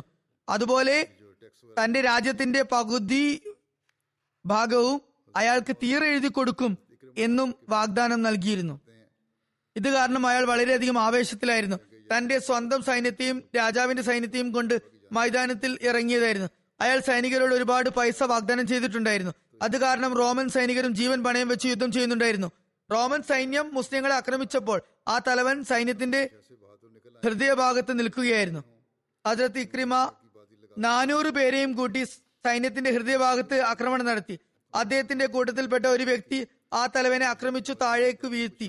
ഏറ്റുമുട്ടാൻ ലക്ഷക്കണക്കിന് വരുന്ന സൈന്യമായിരുന്നു അവരുടെ മുന്നിലുണ്ടായിരുന്നത്. എന്നാൽ അവർ ആകെ 400 പേരായിരുന്നു മുസ്ലിം പക്ഷത്തുണ്ടായിരുന്നത്. അതുകൊണ്ട് തന്നെ ആ യുദ്ധം എളുപ്പമായിരുന്നില്ല അവരെ സംബന്ധിച്ചിടത്തോളം. ആ തലവനെ അവർ വധിച്ചു കളഞ്ഞു. അയാൾ മരണപ്പെട്ടത് കാരണം ശത്രു സൈന്യം ചിതറിപ്പോയി. എന്നാൽ ശത്രുക്കൾ അവരുടെ മേൽ കുതിച്ചു ചാടി കുറച്ചു പേരൊഴികെ ബാക്കി എല്ലാവരും അവിടെ സംഭവ സ്ഥലത്ത് വെച്ച് തന്നെ ഷഹീദാക്കപ്പെട്ടു. അവരിൽ 12 പേർക്ക് ഗുരുതരമായി പരിക്കേറ്റു. മുസ്ലിം സൈന്യം വിജയിച്ചപ്പോൾ അവരെ തിരയാൻ വേണ്ടി, ഇക്രിമയുടെ സൈന്യത്തെ തിരയാൻ വേണ്ടി മുസ്ലിങ്ങൾ 4 ഭാഗത്തും അന്വേഷണം നടത്തി. അവിടെ പരിക്കേറ്റ് കിടന്ന 12 പേരിൽ ഹദ്രത്ത് ഇക്രിമയും ഉണ്ടായിരുന്നു. ഒരു മുസ്ലിം സൈനികൻ അദ്ദേഹത്തിന്റെ അടുക്കൽ വന്നു. അദ്ദേഹത്തിന്റെ അവസ്ഥ വളരെ മോശമായിരുന്നു. അദ്ദേഹം ഇക്രിമയോട് പറഞ്ഞു, ഇക്രിമ, എന്റെ പക്കൽ വെള്ളത്തിന്റെ ഒരു സഞ്ചിയുണ്ട്, താങ്കൾ കുറച്ച് വെള്ളം കുടിച്ചാലും. ഇക്രിമ മുഖം തിരിച്ച് നോക്കിയപ്പോൾ ഹജത് അബ്ബാസിന്റെ മകൻ ഫലിൽ അവിടെ കിടക്കുന്നുണ്ടായിരുന്നു. അദ്ദേഹം വളരെ ഗുരുതരമായ പരിക്കുകളോടെ കിടക്കുകയായിരുന്നു. ഇക്രിമ പറഞ്ഞു, ഞാൻ കഠിന ശത്രു ആയിരുന്നപ്പോഴും നബി സല്ലല്ലാഹു അലൈഹി വസല്ലമയെ സഹായിച്ചവരും അവരുടെ മക്കളും വെള്ളം കുടിക്കാതെ മരണപ്പെടുകയും ഞാൻ വെള്ളം കുടിച്ച് ജീവിച്ചിരിക്കുകയും ചെയ്യുക എന്നത് എനിക്കൊരിക്കലും സഹിക്കാവുന്നതല്ല. എന്റെ മനസ്സ് അതിനെ ഒരിക്കലും അനുവദിക്കുകയില്ല. ആദ്യം അവരെ വെള്ളം കുടിപ്പിക്കുക. ഇനി വെള്ളം ബാക്കി വരികയാണെങ്കിൽ മാത്രം അതുമായി എന്റെ അടുത്തേക്ക് വരിക. അങ്ങനെ ആ മുസ്ലിം ഫലിലിന്റെ അടുക്കൽ പോയി. അദ്ദേഹം അടുത്ത പരിക്കേറ്റ ആളെ ചൂണ്ടിക്കാട്ടി പറഞ്ഞു, ആദ്യം എനിക്ക് അപ്പുറം കിടക്കുന്ന ആ പരിക്കേറ്റ വ്യക്തിക്ക് വെള്ളം കൊണ്ടു കൊടുക്കുക, അദ്ദേഹമാണ് വെള്ളത്തിന് കൂടുതൽ അർഹൻ, എന്നെക്കാളും കൂടുതൽ അർഹൻ. അങ്ങനെ ഓരോരുത്തരും തങ്ങൾക്ക് ശേഷമുള്ള സൈനികരെ ചൂണ്ടിക്കാണിച്ചുകൊണ്ട് വെള്ളം കുടിക്കാൻ കൂട്ടാക്കാതെ മറ്റുള്ളവരുടെ പക്കലേക്ക് അയാളെ അയച്ചുകൊണ്ടിരുന്നു. അങ്ങനെ അവരിൽ ആരും തന്നെ വെള്ളം കുടിച്ചില്ല. അങ്ങനെ അദ്ദേഹം അവസാനത്തെ പരിക്കേറ്റ ആളുടെ അടുത്തെത്തിയപ്പോൾ അദ്ദേഹം അപ്പോഴേക്കും മരണപ്പെട്ടിരുന്നു. ഇക്രിമയുടെ അടുക്കലേക്ക് അയാൾ തിരിച്ചു വന്നപ്പോഴേക്കും അദ്ദേഹവും മരണപ്പെട്ടിരുന്നു. ഇതേ അവസ്ഥ തന്നെയായിരുന്നു മറ്റു പരിക്കേറ്റവരുടെ എല്ലാവരുടെയും. എല്ലാവരും മരണപ്പെട്ടിരുന്നു. ചുരുക്കത്തിൽ ഇതായിരുന്നു ആ യുദ്ധത്തിന്റെ പര്യവസാനം. അങ്ങനെ അള്ളാഹു അവർക്ക് യുദ്ധവിജയം നൽകിയുണ്ടായി. ചുരുക്കത്തിൽ ഈ വിവരണം ഇനിയും തുടരുന്നതാണ്. ഇൻഷാ അള്ളാഹ് കൂടുതൽ കാര്യങ്ങൾ പിന്നീട് വിവരിക്കുന്നതാണ്.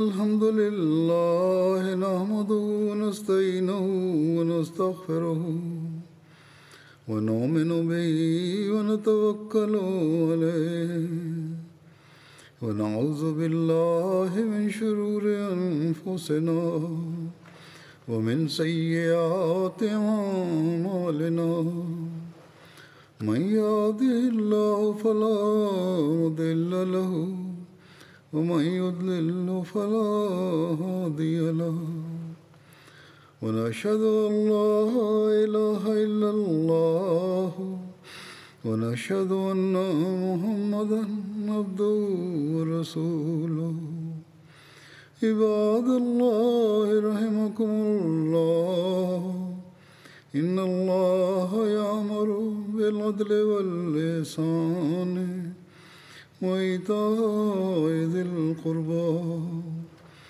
وينهى عن الفحشاء والمنكر والبغي يعظكم لعلكم تذكرون اذكروا الله يذكركم وادعوه يستجب لكم ولذكر الله أكبر